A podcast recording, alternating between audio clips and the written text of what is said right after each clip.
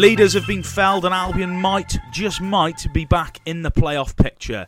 Hello, I'm Johnny Drury, and welcome to the latest episode of the Baggies broadcast, sponsored by Adoption at Heart. It's been a great week, and as always, I'm sat the other side of a computer screen from my mate and Baggies correspondent Joe Massey, and we'll be looking back on what has been a pretty fruitful seven days for West Brom.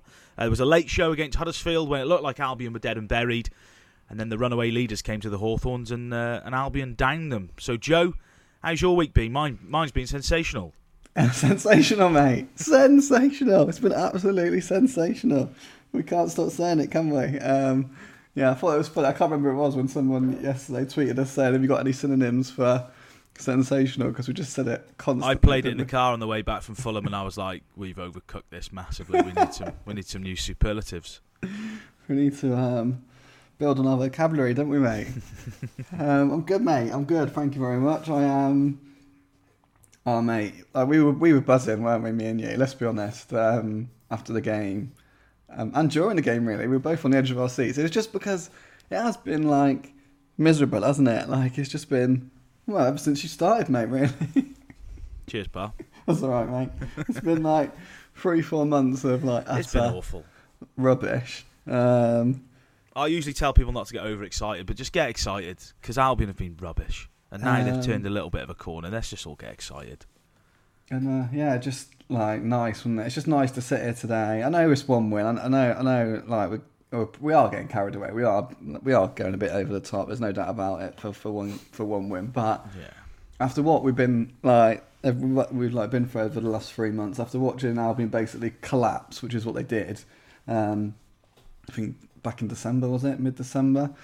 It's so nice, so nice to have had a week where well, 10 days where good performance at Hull, very good performance, comfortable win. Um, all right, Huddersfield was not great really for 80 minutes, but then absolutely fantastic comeback. And then obviously Fulham was just incredible. Um, Albion were absolutely brilliant. Um, so yeah, it's so nice to be doing this today.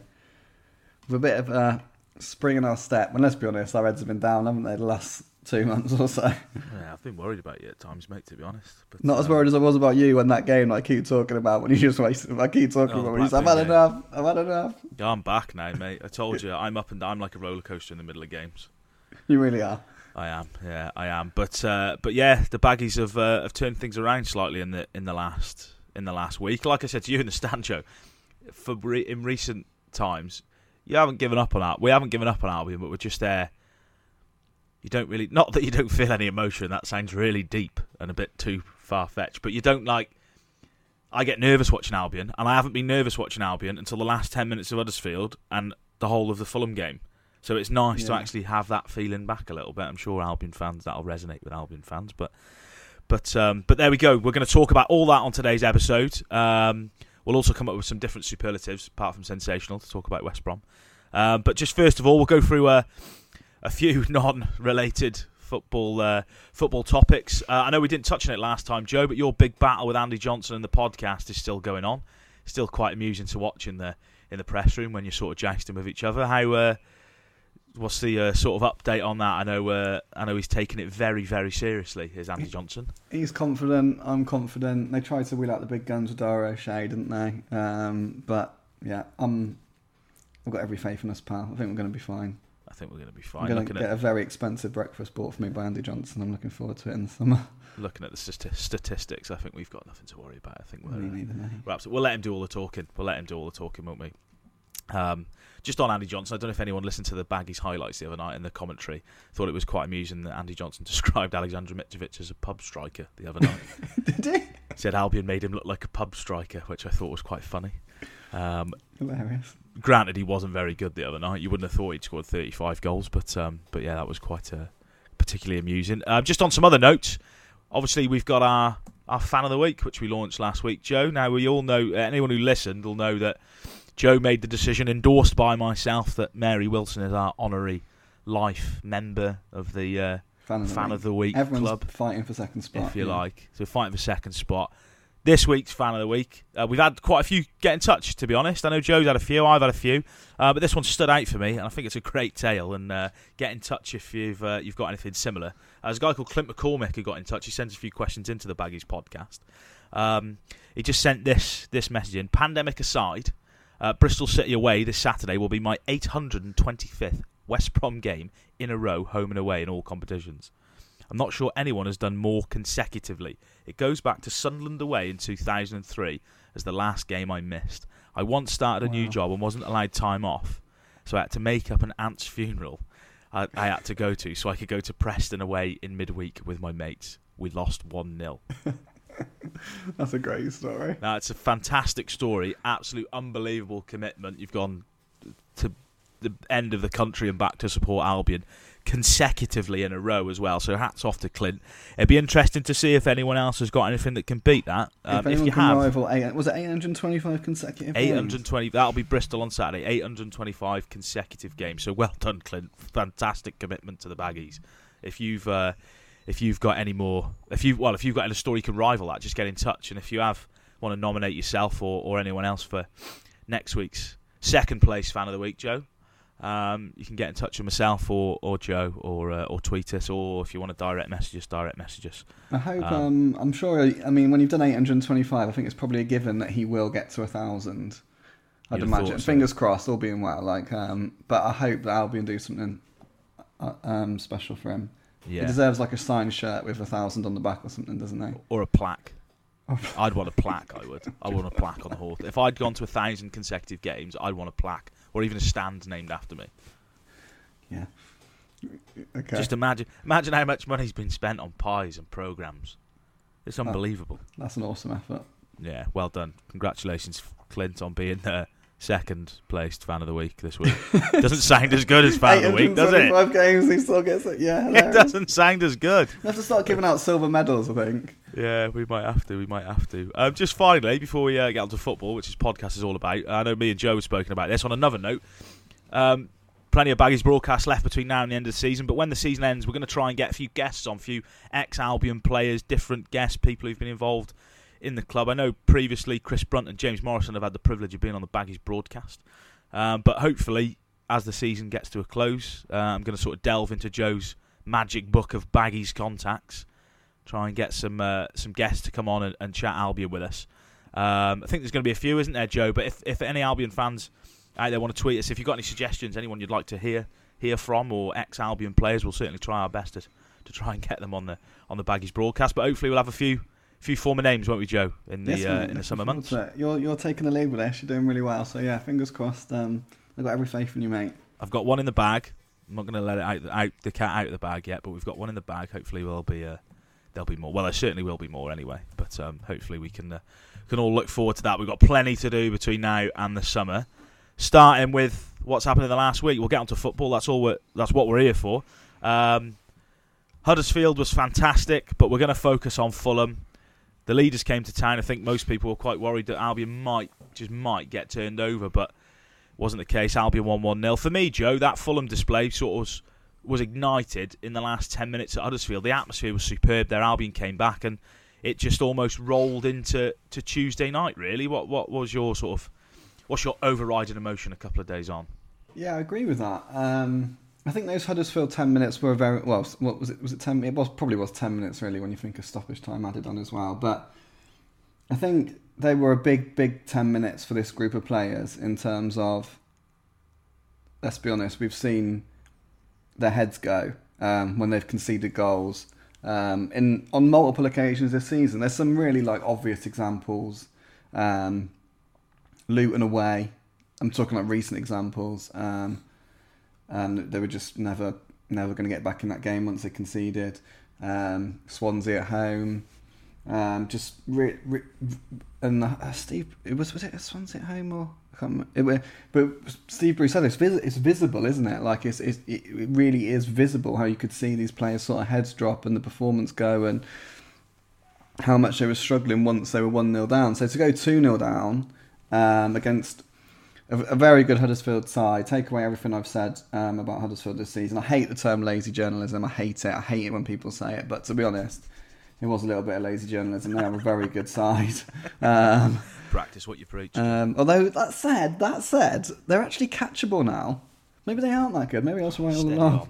Um, they lost last night, didn't they? Um, No, I switched off last night. To be honest, mate, I don't know what I was doing. hang on. We are. That's lazy journalism, not keeping an eye on the championship scores. We're ten points behind them with a game in hand. Catchable. Um, anyway, yeah. So, but yeah, Albion have really struggled when they've fallen behind. Somehow, somehow, um, they managed to turn it around against Huddersfield. Look, let's not, let's not, let's not like, like hide away from the fact they got they got lucky. Um, and if we're being honest, they got very lucky. Um, it wasn't a penalty on Alex Mowatt. Um, one of them really. I don't think you can really accuse him of diving per se. Like I think the boot's high. He's probably scared his face is going to be clattered into. He's gone down. It's not. It's not like a swan dive sort of thing. You can understand why it's come about. Um, but it is a fortunate penalty. Obviously, Karlan Grant, very good penalty record, gets it back, and then within, within 60 seconds, Andy Carroll, who, let's be honest, is probably, well, Andy Carroll is probably the best header of a ball in my generation. Um, certainly when it comes That's a big call. well, he is. Like, certainly in terms of English footballers, I cannot think of a player who can head the ball better than Andy Carroll. I think he is number one. If I was making a machine of footballers, like your perfect player, I would want Andy Carroll's heading ability. Um, and I think pretty much the ball hit him on the side of his head um, for the goal. I mean, because he is that good, then maybe that is what he meant. I mean, I'm not. I'm all for it. We'll give him the goal like he deserves it. Um, but yeah, I mean, they showed spirit, they showed character. There was an element of fortune about it, but I think they needed they, the where, where Albion have been with around. They, they basically needed a, an element of fortune, and I think the Hawthorns was bouncing after that. The players could sort of maybe the players needed to. I don't know. to- I'm not being cr- critical of fans at all because I think the fans absolutely have to support the team in any way they shape see fit. But there's no doubt that the pressure and the disappointment of how the fans have felt has weighed on, on the players' shoulders. But maybe that was it. So sorry, mate. I just uh, You're right. yeah knocked the plate over. You had It was, an uh, my breakfast. Um, wave my hands around. But um, Getting very animated. getting there, very aren't animated, mate. Sat in my kitchen on my own. Um, but yeah, I think they, they felt the support again. They felt the love again, um, which was important. Um, that they realise sort of Albion fans are fair, really. They're not just on their backs. Like that when they when the team are performing well, when they when they're giving them like what they should be giving them, they'll get the support they deserve. So, and then they took that into Fulham, um, and they were absolutely sensational. Uh, they're sensational, as we keep saying. That word's banned now. Is that banned? Okay, I won't use it again. From Um, myself and from you, we both we I think we both got to take our fair share of flack for that. Um, but I think the obviously the most important thing was the win and the result, and but I think it was absolutely lovely um, at half time when the score was nil nil. Albion had failed to score, that they were given a standing ovation off the field because they were that dominant, they were that in control. It really was a brilliant performance. They really did create bundles of chances. Rodak, the Fulham keeper, completely kept them in the half. Um, Albion should have had a penalty this time on though. That was a blatant penalty. Arguably could have had another one before that. Um, so I think it was really nice that A, the crowd and the players were lifted from Huddersfield, and then B, even though Albion didn't score in that first half, that they got the, the appreciation of the fans, and the fans showed them just how sort of how much they appreciate that first half performance and how much they put in. And then I think it was really important then that Albion did go on and maintain that performance level really. Fulham did get better after the break because they simply couldn't have been any worse. And they are a very good side. The way they move the ball at times is beautiful to watch really. Um, but it was so important that Albion went on, got the win. Um, a thoroughly, thoroughly deserved win. And bar one glorious chance for Mitrovic, um, They they didn't nothing. create a lot really them. They got in dangerous areas. Um, they consistently got in dangerous areas in the second half, but I think overall Albion coped with their threat very, very well. And Sam Johnstone didn't really have a save to make, not a proper save. So excellent, really, really, really pleasing night. It really was. It was a like you said there. It was a pleasing night. Uh, just uh, not putting a negative on it, just flipping it slightly. Is it quite frustrating that Albion have been able to produce such a good performance against a side who are far and away the best team in this division Do you know? what? on the back of what we've seen in the last two or three months? It's almost like we got to a point where we were like, this squad's not very good. This squad's just not very good, and we've said it a couple of times, haven't we? but Do you know it, they have got the ability. They've showed that on on Tuesday evening. It was there was the joy of Fulham, and there was joy. And me and you were giddy afterwards, and it was lovely coming away from watching that performance and seeing Albion produce what they're capable of. And I woke up the on Wednesday morning feeling the same. And then do you know what? After, about an hour of that feeling, it sort of subsided, and all I was thinking was, Valérien Ismaël, you idiot. And the reason why I'm saying that is not to be harsh to him, but Albion basically played Valball against Fulham. I've got that written down in front of me. I don't know if I put it on your your prepared script this morning, but yeah, it, the the early doors of Fulham, even the early doors of this. I first saw this in the second half of Hull when they forced the penalty when Taylor Gardner Hickman forced the penalty. That tempo early on was, it was like going back to the first six or eight games of the season, wasn't it? Almost. And like I don't, I don't no one quote me on me saying Valérien Ismaël's an idiot 'cause I'm saying it in, in tongue in cheek with a smile on my face because what I'm trying to say is, look, you're never going to call it a gegenpress. It's just the way it goes because you've got Valérien Ismaël, you've got Steve Bruce, and they've come from different. Steve Bruce only managed in England, blah blah blah. But it was a high, high, high press, high press tactic. Steve Bruce employed, and it was it was literally watching Valball. It was perfect Valball in that first half, but in particular, Albion won that game. I can't remember what the possession was at the end of it, with thirty six percent or thirty eight percent or whatever. But you would never, ever, ever think on watching the game they didn't have more of the ball. They controlled every third of the pitch, if you like. They were they they, they controlled the game from the first minute to the last minute, even if they had thirty six percent, thirty eight percent of the ball. That is Valball. That is exactly what. Valball should be. That it, it couldn't like it is literally his blueprint of how you want to play football. But but it wasn't Valball because it wasn't three four three. It wasn't Valball because Karlan Grant and Karlan Karlan Karlan Grant and Callum Robinson were up front together. It wasn't Valball because we had a midfield three of Alex Mowatt, Jake Livermore, Taylor Gardner Hickman, and you just think this is like there's probably an element that Albion could play the way they played so well on Tuesday night because of Ismaël. Because they were so embedded in the principles of pressing high and the fitness that comes with it and the aggression that you need with it and the timing of when to go. There was probably it was probably in their subconscious a bit of comfort to it, a bit of oh this is what we were basically indoctrinated in in, in pre-season and how we tried to play the first 10 games this season. But the crying shame, the crying shame is that Ismaël would never tweak it.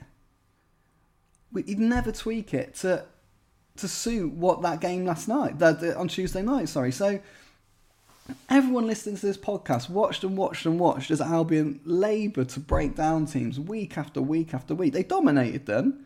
They they dominated them. They was they squeezed them high up the pitch. They played a lot of football in the opposition's half but they couldn't they didn't create an awful lot of chances clear cut chances and they didn't score a lot of goals and now you just look at the way Karlan Grant and Callum Robinson are combining and as Steve Bruce has said they're a natural they're a natural pair and personally I still think the jury's out as to whether they're both central strikers I still think they've, they've got it all to prove even though they have done very well in the last three games but they are but they are a natural combination hmm. Karlan Grant does stretch the line he does want to run in behind he is a finisher Callum Robinson does want to drop deep. He wants to play shorter. He wants to sort of link play and, and play these through balls. And there is a natural understanding there. They're, they're, they're really good pals. They they get on. They, we've seen so many times this season, whether it's under Bruce or whether it was under Ismaël, the two of them linking up um, really, really effectively. Um, and this is what this is why this is why I'm annoyed with Ismaël because I truly believe, and I've said this so many times, he's on to something. I really believe Valball is sort of 80% of the way there. He is a manager that has got something. Like, he is on to something with his style of play. I, I truly think, I wrote this when he left, that the, the club that gets him next will be lucky to have him because, but they'll only be lucky to have him if he adapts. And the way Callum Robinson and Karlan Grant are linking up, the way Ta Taylor Gardner Hickman's playing in central midfield alongside Livermore and Mowatt, how much better did Livermore and Mowatt look recently with three in the middle of the park? The way Jordan Hugill's scoring goals, playing in a front two for Cardiff, and he is scoring goals. Well, let's be honest, he couldn't hit a barn door for us. He bagged again last night, didn't he? Scored again last night. And all those things, just to me, show that Ismaël's stubbornness are wrong. And that's sort of the sort of the, the frustration really with him. And that's why I call him an idiot because I just want to shake him and say, "Val, come on, mate! Like you're so close to something here, like you really are." But you've got to be a bit more flexible. But look, this podcast isn't about Ismaël anymore. He, he went absolute yonks ago. But Bruce deserves a lot of credit for the way he set them up, for the way they pressed, the timing of the press. Um, yeah, it was. Um, yeah, it was. But that's that's where my frustration came from. More, more at Ismaël really um, than the players, um, who I think the reason for their struggles, and I've said this all the way along, is is, is it has been confidence. I don't. I really don't think it's a group of bad apples. I really, I really think they are a good bunch of lads by and large, the vast majority of them. Um, but footballer confidence is a, is a mile away from one who isn't, and they needed that comfortable win at, Huddersfield, at Hull. They needed that comeback against Huddersfield, and I think now they're starting to get back to their true capabilities because of it. If you're listening, Val, we didn't call you an idiot. Though, we know what you mean. We're not the, ex- not the Express and Star or Johnny Drury. Those I'm saying it with a smile on my face. I'm saying like I want to. Sh- I want to just like. I just want. I want to go for a cup of tea with him and say like, "Come on, like." Oh, that'd make a great podcast. I get the data, mate, but look with your eyes, like, like look at what they're doing. Like you've got surely. We've got to set that up. Joe, Joe, Val in Germany having a cup of tea with a, with a stats board. With a stats board and a tactics board and clips yeah. of how Callum Robinson and Karlan Grant have linked up since he's left. Leave yeah. it with me. We're getting guests on in the summer. I'll try. Uh, I'll try Big Val. Um, there we go. We'll just we're already 21 minutes in, and we've got so much more to talk about. Um, just one of the one of the sort of observation, Joe. Albion had really good chances in that first half, and it almost got to half time, and you sort of half thought might have blown this a little bit. Luckily, they didn't in the end, but just lacked that bit of cutting edge in front of goal, which hopefully we'll come on to him later. Hopefully, Daryl Dike might be able to provide in the running. Yeah, yeah, absolutely. Um, it's going to be it's, it, look the the Robinson Grant thing is it's, like very it's such a massive positive, and it means that Dike doesn't have to be rushed, in my opinion. Uh, which he would he have been rushed? I don't know. I don't probably not um, this time around. I don't think. Um, but yeah, yeah, obviously massive boost. Uh, he, he could be on the bench on Bristol City on Saturday, but even if he is on the bench, then we think he's going to get like five minutes. It's more like uh, to integrate him back into the first team, like to a match day, really. But yeah, sixty minutes at least on Monday against Nottingham Forest, which will yeah, and look, it's yeah, I think he's going to be massive for us. I really, really do. So amazing, isn't it? The good news keeps coming, mate. The good news does keep coming. Just two more points on Fulham. Um, the back line was solid under Val. Bruce come in. It looked a little bit wobbly as he chopped and changed and tried to find his his system, but they looked pretty against the the league's most potent attack. They looked pretty solid on on Tuesday, which is a massive positive. You know, we spoke about Ajayi. Clarke's looked good in the la- last couple of games again. He's come back into form. Um, they're looking they're looking good at the back again. Yeah, I think. I mean, I do think Clarke has been absolutely brilliant um, for three games now. Starting, pretty, look, I gotta be honest. I think he's been great all season. I think he dipped after he had COVID, didn't he? Um, and he wasn't quite the same player for about a month or six weeks maybe after having COVID, which probably was the same for Conor Townsend as well. Um, but I really like Matt, Matt Clarke as a defender. I think uh, it's, it's weird because I really, really like Semi Ajayi as well. Um, and I've sort of championed him to play all season, really. I, I, plays every single week for me. He should never have been out of team at the start of the season. I, I found it baffling. Um, but I said on the video, and this is I don't mean to be critical of Semi Ajayi, but sometimes his athleticism, which is obviously a huge tool and allows you to play a high line, but sometimes it gets him out of trouble. Um, whereas Clarke, it feels like is always a second ahead. Um, how he reads the game is just superb. He's he's classy, he's classy, calm, and composed. Um, I think he's top drawer. I do. I'd, I really, really hope we sign him in the summer classy, calm, and composed Clarke. That, that's where we'll sort of wrap up the, the Fulham. Well, there will be more Fulham chat because we've got absolute mountains of questions. It's almost like every Albion fans wanted to get their two pence worth in today. Um, so we'll come on to them shortly. Just a few other talking points, Joe. Like we said there, Dike potentially going to see him on the bench at Bristol City. Looks like he's going to get a run out for the 23s definitely on Monday.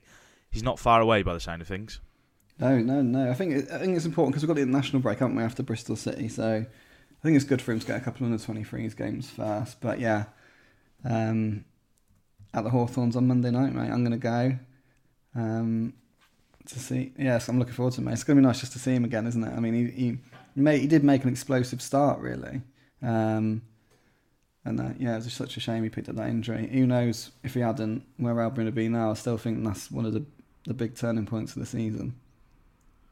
Yeah, he's still got, you know, if he comes back and, and shows what he showed in that first 55 minutes against Peterborough, then um, we could be in for a, a, very good end to the season. Just on the uh, the other injury um, at the moment, Matty Phillips. Any any updates on him, Joe, at the moment, or are we still waiting for his return? Apparently, he's going to play on Monday as well. Um, yeah, he's going to get some minutes in that in that under 23s game. Um, so yeah, numbers coming back, which is a good thing. Um, where Matty Phillips fits in a 3-5-2, I'm not quite sure, but Bruce will ch- change things up. So obviously, good to have everyone back. Yeah, squad depth going into them final nine games of the season. And just finally, Joe, we we spoke about this briefly, didn't we, the other day?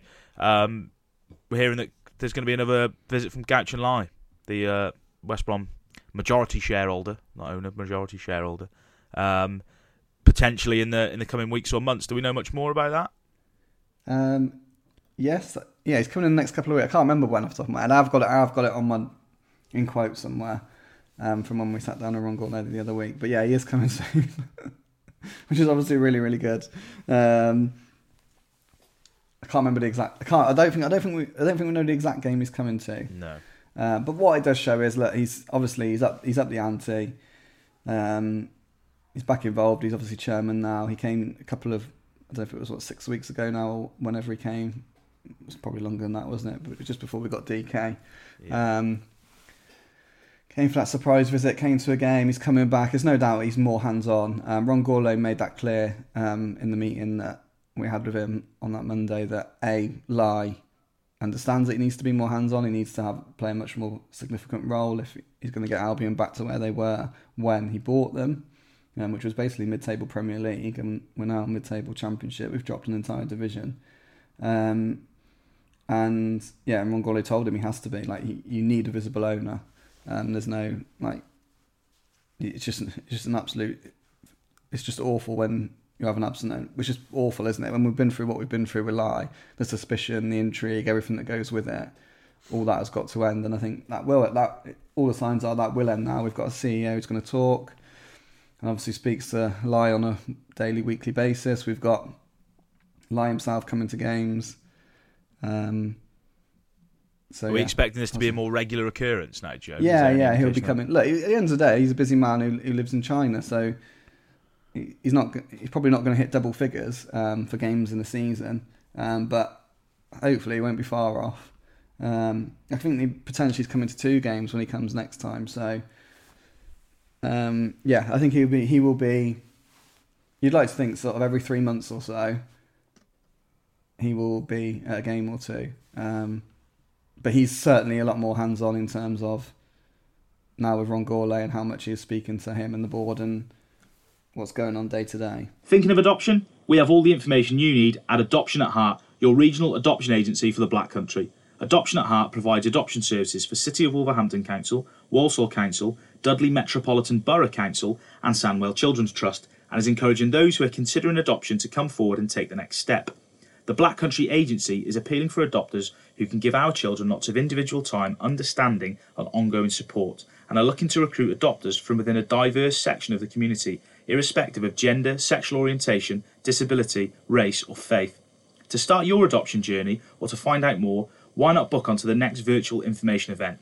Visit adoptionatheart.org.uk to see the next available dates and to book your place, or alternatively, you can call 01902 553818. Being an adoptive parent can be challenging, but it also brings great rewards. If you're interested in finding out more, please contact Adoption at Heart today by visiting adoptionatheart.org.uk. Right. Questions, as we said, we've got an absolute mountain of them. Joe's been preparing; he's ready to go to give you the answers. I don't know, just just added that for dramatic effect, really. Um, and he's ready to answer your questions. Um, first one, Jack Ormrod, um, probably quite timely because we've just been talking about this player. How much do you think Matt Clarke would cost to sign permanently in the summer? Joe, what's the what's the situation with him? I know there's a sort of deal to buy Jayson Molumby in the summer. What is that? Is there a similar um, agreement in place with Clarke? Have he played No, a certain amount of games? Or? There isn't. Um, I think from what we gather, he's very much on loan. Um, it's just a straight loan, is what we understand uh, for Matt Clarke. Um, so, how much would he cost? It's a very, very interesting question. So, he's never played for Brighton, even though he's been there for multiple years. Um, he's been sent out on loan every season he's been there. Um, is his as much as I think he's very, very good, I think he'll be in the championship next season, probably, unless we were to go up, um, which I think we all still think is highly unlikely. Um, I don't know. I don't know what he'd cost really. Uh, Like a million and a half, maybe. He's going to be out of contract the following year. So when at the point where Albion say would be signing him, he'd only have twelve months left on his deal. A mil, a million and a half. How much do you think he's worth? Hard to say, really. What do we got? We've got Semi Ajayi for mil, mil and a half, didn't we? You'd probably put them in the same ballpark, but prices are inflated these days, aren't they? They probably want more than that. I'd have thought. Whether that's how much they'll have to pay, I don't know. But from what we've seen this season, I think Albion probably be willing to pay a couple of million for him. What I would say is the issue that Clarke might have in terms of an Albion return is just how top heavy the squad is with centre backs. I think, don't get me wrong, Bruce likes 3 5 2. He's made absolutely the right decision for him to change to a back three for the last in the last couple of weeks. But he's not gonna he's not he's not gonna be 3 5 2 every week. He will change. He will make changes to the system if he if he sees fit, and he'll happily go four three three or something along that, like that. So there is an issue at Albion that we've got. We've basically got seven centre backs because Caleb Taylor, bless him, is pretty much ready to play. Like he's he, he he is the for me he is the the next one off the production line, almost, isn't he? yeah he's the next one off the production line. He is the the under twenty three to be most excited about. I would say um, if you now classify like Gardner Hickman as a he's a first teamer now, isn't he? Like he's, he's arguably our best player. Um, but yeah, so I think that's the issue Albion have got there in that they're going to have Kean Bryan back in the summer. They've still got Cedric Kipré, Kyle Bartley, Semi Ajayi, Dara O'Shea, Caleb Taylor. It's they've got a lot of very good centre backs, which is what the squad was built for that because Ismaël was going to play three five two every week. Um, and look, if, Jake Livermore can do a job there if needs be. So it's not. That would be my only worry with Matt Clarke is, do we, as much as it, I, th- I mean, I do think he's absolute. I'd love him to come back, but do we actually, if, if we need to freshen this squad up in the summer, which we do, do we want to spend that money on another centre back? Even though he is a very, very good one.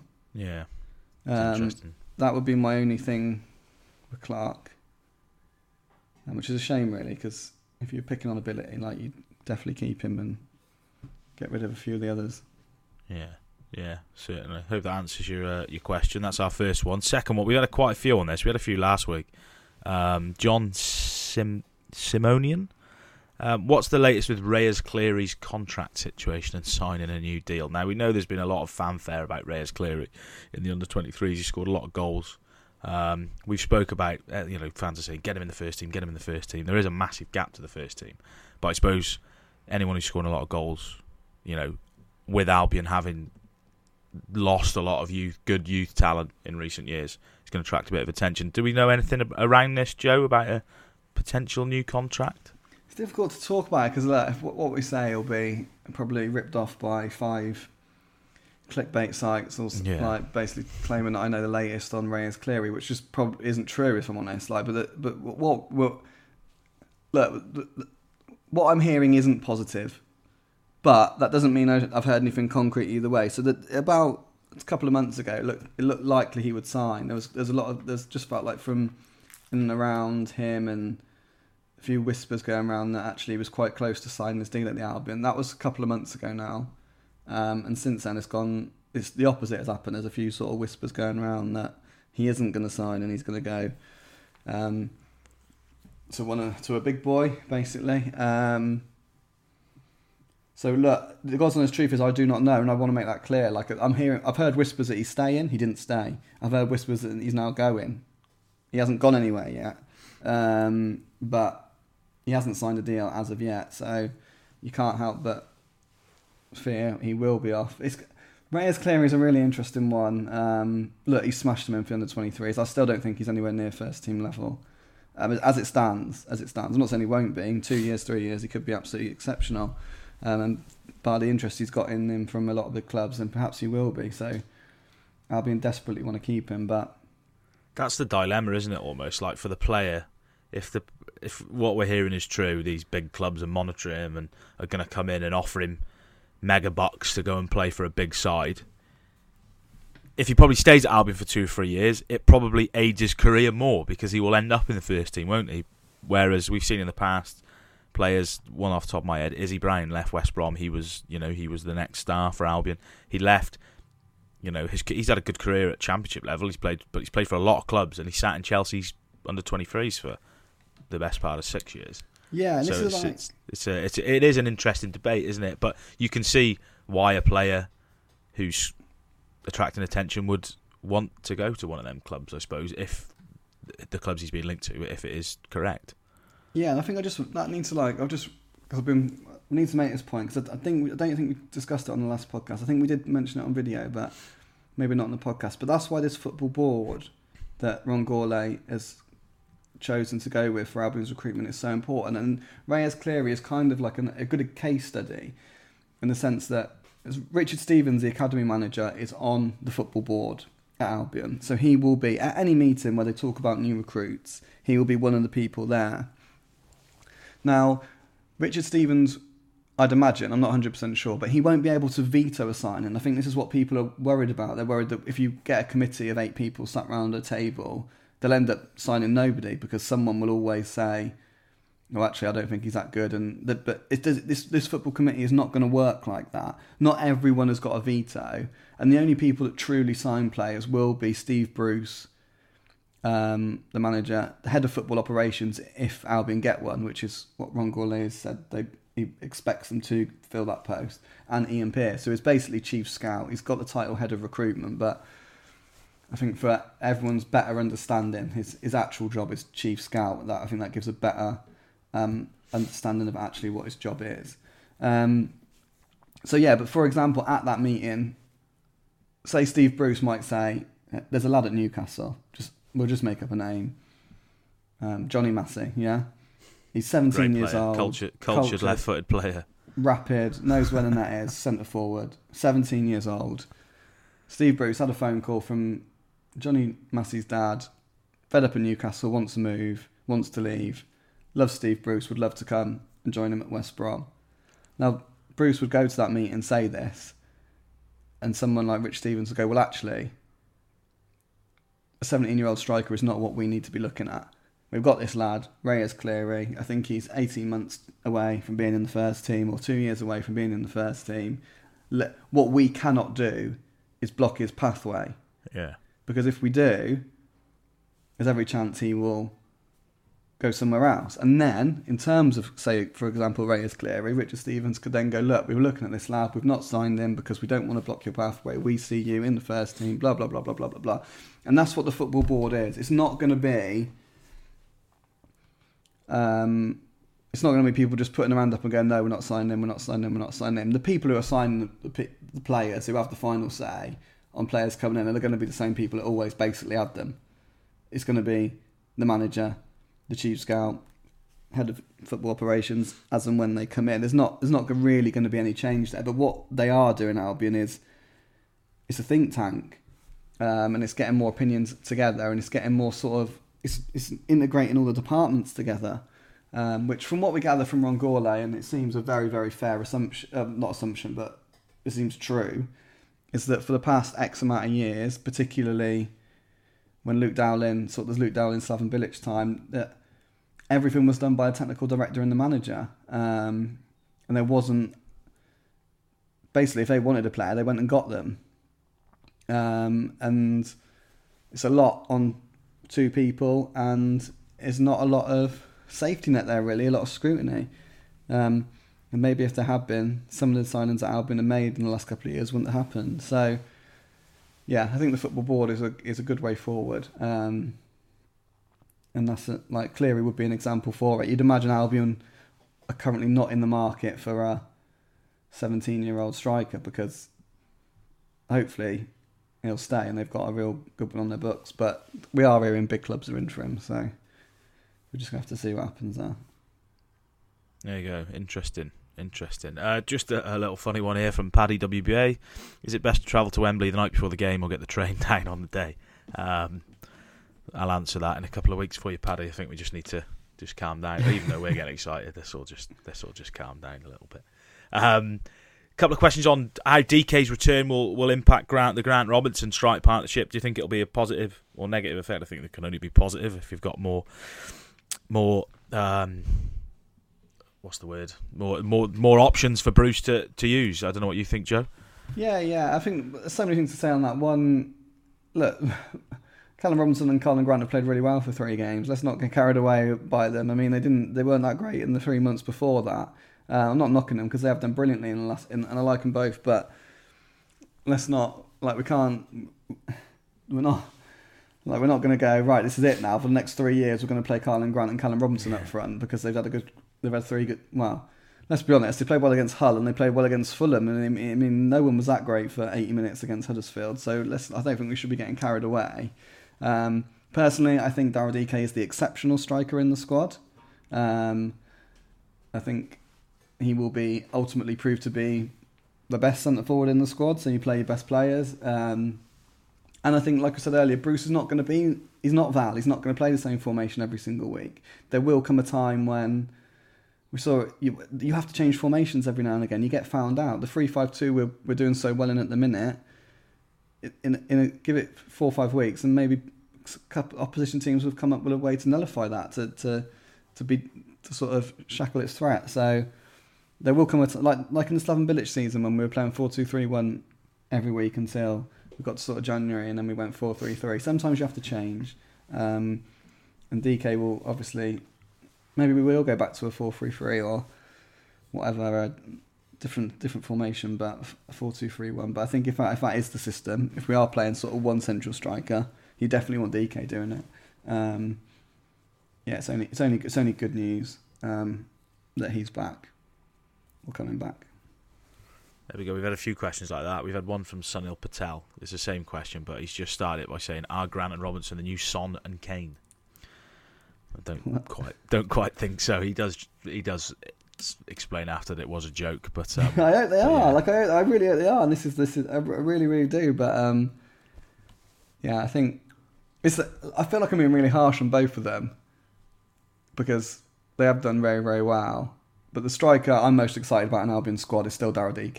Yeah, yeah. He's the one that I can't wait to be up and running because I just think his potential is absolutely frightening. Yeah, well, it won't be long before we see him. Uh, Dan Nash has got in touch. 27 points left to play for. Realistically, how many of those do Albion need to reach the playoffs? Do you sense that Bruce? Do you sorry? Do you sense from Bruce that he believes promotion is still genuinely possible now? Obviously, one for you to answer, Joe. I don't really have much interaction with the Baggies boss, but uh, first part of the question: How many of them 27 do you realistically think Albion need to, to reach the playoffs? It's normally something like 75, isn't it? Um, I think Bruce said 72. He said in the presser recently. Is that right? I'm not sure off the top of my head. Um, I think Bruce believes they can do it. Yeah, I think he's always he's always believed that this team is capable of going on a run. Um, and we're on. We've started a run. We're on a mini run. I think a win at Hull, a win over Fulham, and a draw against third place Huddersfield is is a run. Like we're unbeaten in three good results in those games. We have turned a corner. I'm pretty confident of that. Um, I don't know how many points you're going to need. I don't know. I don't know. I don't know how many wins you're going to need. There's so much football still to be played. There's so many teams still in the mix. Um, everyone's going to take points off everyone else. I look at it and think well, I think what's really this sounds a bit weird, but I feel I feel like there's absolutely so many teams who are desperate to finish sixth. Like there's not no one is like if you'd said at the start of the season Huddersfield, want to finish in the playoffs? They'd bite your hand off. Same for Blackburn, same for Luton, same for QPR. That those teams in there at this moment in time, no one would really expect them to be in there at this stage. Um, Blackburn, that I feel like they're all looking over their shoulders. Still, I feel like even though they've had great years, they're all looking over their shoulders and they're all going to be nervous about finishing in that top six because it is a massive achievement for any of them to do it. It's still a real achievement. Even the season Huddersfield have had, it's still a real achievement for them to finish in the top six. So I think the pressure's going to come on them, all of those teams, the longer that goes in and the closer they get to the to the end of the season. I think they're, there's going to be. I think they're all going to drop points. The question is, can we capitalise? The the one thing you have to say about this group of players, not the one thing, but what has been said about this group of players a lot in the past is that they do not cope well with pressure. So, in the Premier League, as soon as they got a sniff of safety, that was it. They, they, they played well when, when all hope was lost, really. We beat Chelsea when all hope was lost. Did anyone. I mean, I never in a million years thought we were going to beat Fulham on Tuesday. I truly went to the game thinking we were going to get thrashed but we won. So the pressure wasn't on, was it? Like the pressure was off. There was no expectancy on Albion's players. Um, at that, in that game, there wasn't. There was the pressure was on post lockdown when they had to get over the line and just about yeah. did it. So really interesting move by Bruce because Bruce will know that. Bruce will be well aware of that. So really interesting move from him to basically start his post Fulham press conference by saying, we need to win at Bristol City. Yeah. Like he basically started it that way, rather than I mean, of course he talked about how well they played, but he was like, yeah, we played really, really well. We got to win at Bristol City. I'm putting the pressure on. He said I'm putting the pressure on us. So interesting move from him because yeah. that is the one that like you have to say in the past have these players truly responded when the pressure was on and, and they haven't really. So yeah, a lot, a lot. There's basically ten games to go. I know there's nine games to go, but there is a long way to go. I, I think a lot of clubs above us are going to get real jittery. I don't know how many points it's actually going to need, but if we can win at Bristol City on Saturday, then the race is on because April is crazy. It's literally Saturday, Tuesday, Saturday, Tuesday, Saturday, Tuesday, Saturday, Tuesday. Madness, madness. Um, so April's going to decide it all for everyone, really. The Baggies broadcast days are going to be all over the We're place all April. over the shop, mate. I think um, it's Ronnie who gets in touch when it's yeah. not on a Tuesday. I think Ronnie's head's going to fall off. He didn't April. like it, mate. He didn't like it when we're not on there. Sorry, Ronnie. There. But yeah, we're going to be all over the shop. But just really hope we can win at Bristol City because if we do, April that ten days. I mean, it's going to be a long ten days for us, I think, because there's not going to be a lot going on. But we're going to be bouncing off the ceiling in the car on the way home. It's going to be. It sets it up for a really exciting April. Really exciting. Yeah. Just uh, well, we've got we've still got loads of questions, but just a few more. Um, we've touched on the football board, but Steve Knievel's got in touch. What do we know the timelines for creating the new football board? Has Ron Gourlay scheduled any more press fan updates? They just put talk is cheap. Need to follow it with actions. Thanks, guys. Um, What's your uh, your view on that, Joe? Uh, do we know any more about sort of timelines? Anyone else going on the board or any more interactions? So yeah, so I'll just take it. So that tweet. This is why you got. This is why our job is tricky, I think, because you've got to be so careful with what you say. Like every time we write an article, we've got to be careful what you say because if you don't get your wording right, people pull you up on it. And unfortunately, I'm going to pull Stephen up on the wording of his tweet. And a, a fair few tweets people sent this, and it's it's the talk is cheap line that I don't like because um, I, I disagree completely. I, I, completely agree that actions speak louder than words. Um, and I think that's what, in hindsight, people should be saying rather than throwing around the sort of the talk is cheap thing. I think we can all agree that actions speak louder than words. I think we can all agree that. I think Ron Gourlay has said some impressive things since he's come in. Um, but I think the jury's massively out. We all know his time at Reading was a really was a big disappointment. So Ron Gourlay is going to be judged on what he does at Albion over the next few months and hopefully for years to come. But the, the jury's out, and we're all waiting. We're all waiting to see the improvements he's promised. But to say talk is cheap, I think is really harsh on Ron Gourlay, based on the sense that we haven't had any communication from Albion's CEO since Mark Jenkins um, left. So, and I think that was with me. Like I did a farewell piece with Mark Jenkins where I sat down with him and we talked about a whole host of issues, and that was a long, long time ago. And then basically since then, the media never sat down, sat down with Albion's CEO.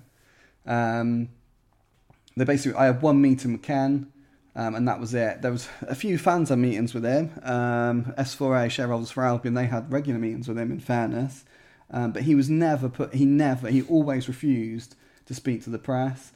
If you think back to Valérien Ismaël's unveiling, he was basically sat at the table on his own. Um, he did have the, the, director of communications with him, but there was no there was no CEO next to him. Which obviously, of course, when you see when Steve Bruce was unveiled, Ron Gourlay was sat beside him, and that's the way it should be. Um, so look, Ron Gourlay actions have got to speak. Actions do speak louder than words. But the fact that Ron Gourlay was willing to sit that Albion fans Albion fans deserve communication. They deserve to hear from their football club. Talk is not cheap. Like no one listening to this every Albion fan deserves to hear from their club. Like, so the fact that Ron Gourlay was willing to sit down with the media to be, we had him for an hour and a half, and look, he was he was grilled. Like, he, there was nothing off limits. He was asked absolutely everything, um, and the fact he's willing to answer these questions and publicly state what he's going to do to improve things, I think is a massive, massive step forward. He's he is now there to be sort of not shot at, if you like, but he has said he will fix these problems. He has said like we what he is trying to do to put out to get Albion what, where he thinks is back on track. He he he firmly believes that the mess we were in a couple of months ago was a long time coming. He he believes it was. He just he just doesn't believe things have been run right behind the scenes for a very long time. Um, so I don't think talk is cheap. I think it was a really positive step that he was willing to sit down and talk to the press and inform fans of what he wants to do to take the club forward and how he wants to make changes. Why these things are important. Little things like the PA enhancing system, which I brought up at that meeting. I said to him, You've got a lot on your plate, but there's a couple of things you can do for easy wins the PA system, the ticket office, and the club shop. And he actually, in the answer, he said he'd only been made aware of the PA system, of how poor it is, a couple of weeks before. Um, he didn't actually realise there was an issue. He, he remembered going back to sort of when when the Astles were speaking at the Hawthorns, and he, and it was absolutely fine, but with respectful silence in the ground, the PA system is fine, but that's very rare, isn't it? Normally, a football ground is a loud place. So it was actually only about a week or two before um, I met him that he said he was made aware there was an issue with the PA system. He was like, right, we're going to get it fixed. Like, we're going to, that's going to be something we're going to get fixed. We're going to get, and I think with Ron Gourlay, you've got. I don't, I'm not going to say let's write off this season with him, but let's give him let's give him Chance. six months, but to to real fix issues um, and get things going in the right direction. There is no magic wand, like there just isn't. And from the way he talks, he thinks there's a lot of ish, a lot of things that haven't been done right at Albion.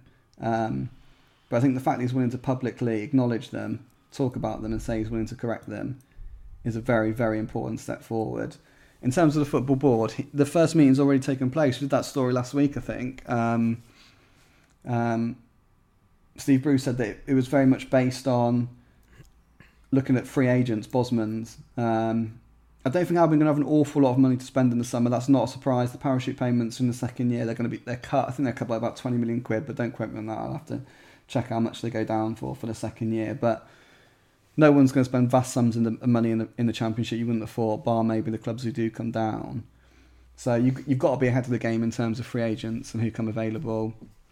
Um, and that's what that first meeting was very much about. Bruce said, um, looking at the players and who are out of contract this summer, who can improve them, and making a plan ready to get out and watch them in the last ten games of this season. Um, so yeah, there's a yeah, football board very much in place, bar the head of football operations, which um, Gourlay said they'll probably have to recruit for. Out be and that person he said will probably be at another club already. Um, so that will take time, notice periods, bits and bobs like that. But the the ninety percent of the board is in place, if you like. Yeah. and active and working and making plans for next season, whatever division Albion are in. Um, they have to plan for both um, outcomes. There you go, Steve or Knievel. Hopefully, hope that answers your question. I'm going to pick three more because we're pressed for time. Um, Aaron just says likelihood of playoffs as a percentage in your opinion. Quick fire answer, Joe. Forty percent. Forty percent. Nah, thirty-five percent. Oh, What are you saying? Thirty-three I said percent. not. Before I took the job, I said West Brom were ninety percent going to get automatic promotion. So don't listen to what I'm going to say. Go on. What are you saying? I want to know what you say. Uh, they'd be in that ballpark, 30 40 percent. He's taking the easy way out. Yeah, I'm sitting on the fence from now on. I'm not sticking my neck out anymore. Uh, there you go, Jack Griffiths. Um, we had a few questions on this. Sam Johnstone. Um, we someone pointed out that obviously David Button wasn't on the bench on Tuesday night. Uh, Alex Palmer was. Did it, any, could that be a potential indication for next season, Joe? Obviously, we're going to lose lose Johnstone. Well, we're presuming we're going to lose him because he's out of contract. No, I need to ask Steve Bruce about that on Friday, um, tomorrow. Unfortunately, we didn't ask after the game. Um, yeah, I missed the presser basically. I was late because of deadlines, because I was working, because uh, we've got stupid deadlines now for back pages for the following day. But unfortunately, he was really early. Um, he was early, I was late, and it ended up being a disaster. Palmer was on my list of questions to ask. Um, but unfortunately, I didn't make it. So, but there's always another chance. There's always another game around the corner, mate, as they say in football.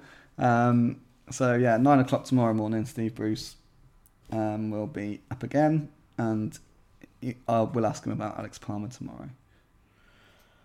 There we go. Uh, one more question. We've got quite a few. I'm just trying to go through them now and just pick out a question that we haven't already answered before. Um, someone's asked how much Taylor Gardner Hickman might fetch in the summer. We're not. We don't want to see him being sold.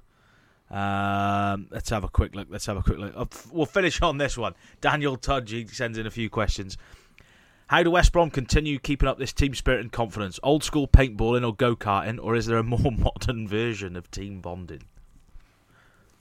Um, on the spot, Joe. I think it's just winning games, isn't it? But Steve Bruce does like a little triple. You sound like a manager then. I know, but like You sound like a it? manager. God, if paintballing would fix our problems, we'd have done it six weeks, eight weeks ago, wouldn't we? But um, yeah, uh, Steve Bruce is a manager that likes a little break. I think in the summer, he likes. I wouldn't be surprised if Albion went somewhere nice and hot in pre-season. You take them all to watch the cricket in the Caribbean. Yeah, he'd love all that, wouldn't he? Yeah, he'd love that. Yeah. So- Yeah, expect. Yeah, that nice was a that was a manager's that, that was a manager's cliche answer. You'll be saying, "What did we say after the game the other day?" It's a funny old game, football. Isn't Funny it? old game, mate. It's a funny That's, old uh, game. That's my favourite football cliche. That is a funny old game. Uh, thanks for your questions, Albion fans. I know there's a, there's quite a few more in there, but we are approaching the hour mark now, and we've still got to talk about Bristol City. But thanks for your thanks for your questions. Do get in touch again next week. Um, Bristol Saturday, Joe. We've spoken about Steve Bruce putting the pressure on, which was quite surprising. Um, Bristol are down there in the bottom half.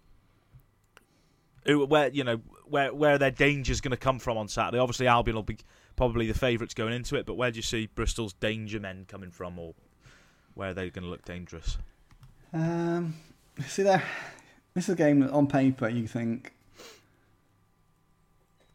they've got very little to play for. Bristol City, they're definitely not going down. They're not going up. There's not many teams you can say that about. Worryingly, probably the last team we played you could say that about was Swansea, um, who obviously beat us quite comfortably. Um, but yeah, this is interesting, isn't it? Because the pressure is on, based on Bruce's comments, really.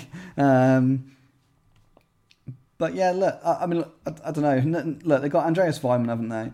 It's interesting. Nigel Pearson's there as a manager, obviously, vast experience, Albion connection. Did a very good job at Leicester. It feels like Bristol City are a club that no one can really get going. Like they never managed to achieve what they actually set out to achieve, which is finishing the playoffs every year. They got close under Lee Johnson a couple of times, didn't they? But never quite seemed to be able to do it. The maybe men almost a little bit, aren't they? Yeah, a little bit. Yeah. Um, Also ran. I there. think- That's a good Cheltenham pun for you. I think they've had an First of all. interesting season because it, Pearson was playing actual three up top, as in like three central strikers, not wide men, like literally three centre forwards at one stage, um, which you don't see anymore. Like you don't, and that sort of kicked them into gear not so long ago, and they went on a bit of a run. But he's gone back to three five two now. Um, So yeah, look, there's no one in their squad that really. I really like the goalkeeper Bentley. Um, he, he has got a rick in him, to be fair, but he is he's a good player. Um, Weimann, but he's playing at wing back for them. Weimann is, he has been, um, but he's got 17 goals this season, which is remarkable, really. But 30, Chris Martin up front with him, 33. They've got this youngster, Semenyo. Um, he's got six goals. He looks a talent. I'm not seeing much of him, but he looks a good player. But like what we say about we say it so often in the championship. There's no one on their there's no one on their team sheet that puts any fear into you. Really, like there's no this, this shouldn't be. When you look at, you would never squat, swap their squad for ours. Like it, we have, we should have superior players really all over the park. Um, looks like they have gone three five two recently. We're going to play the same team, aren't we? Same team, same formation. You would have thought so.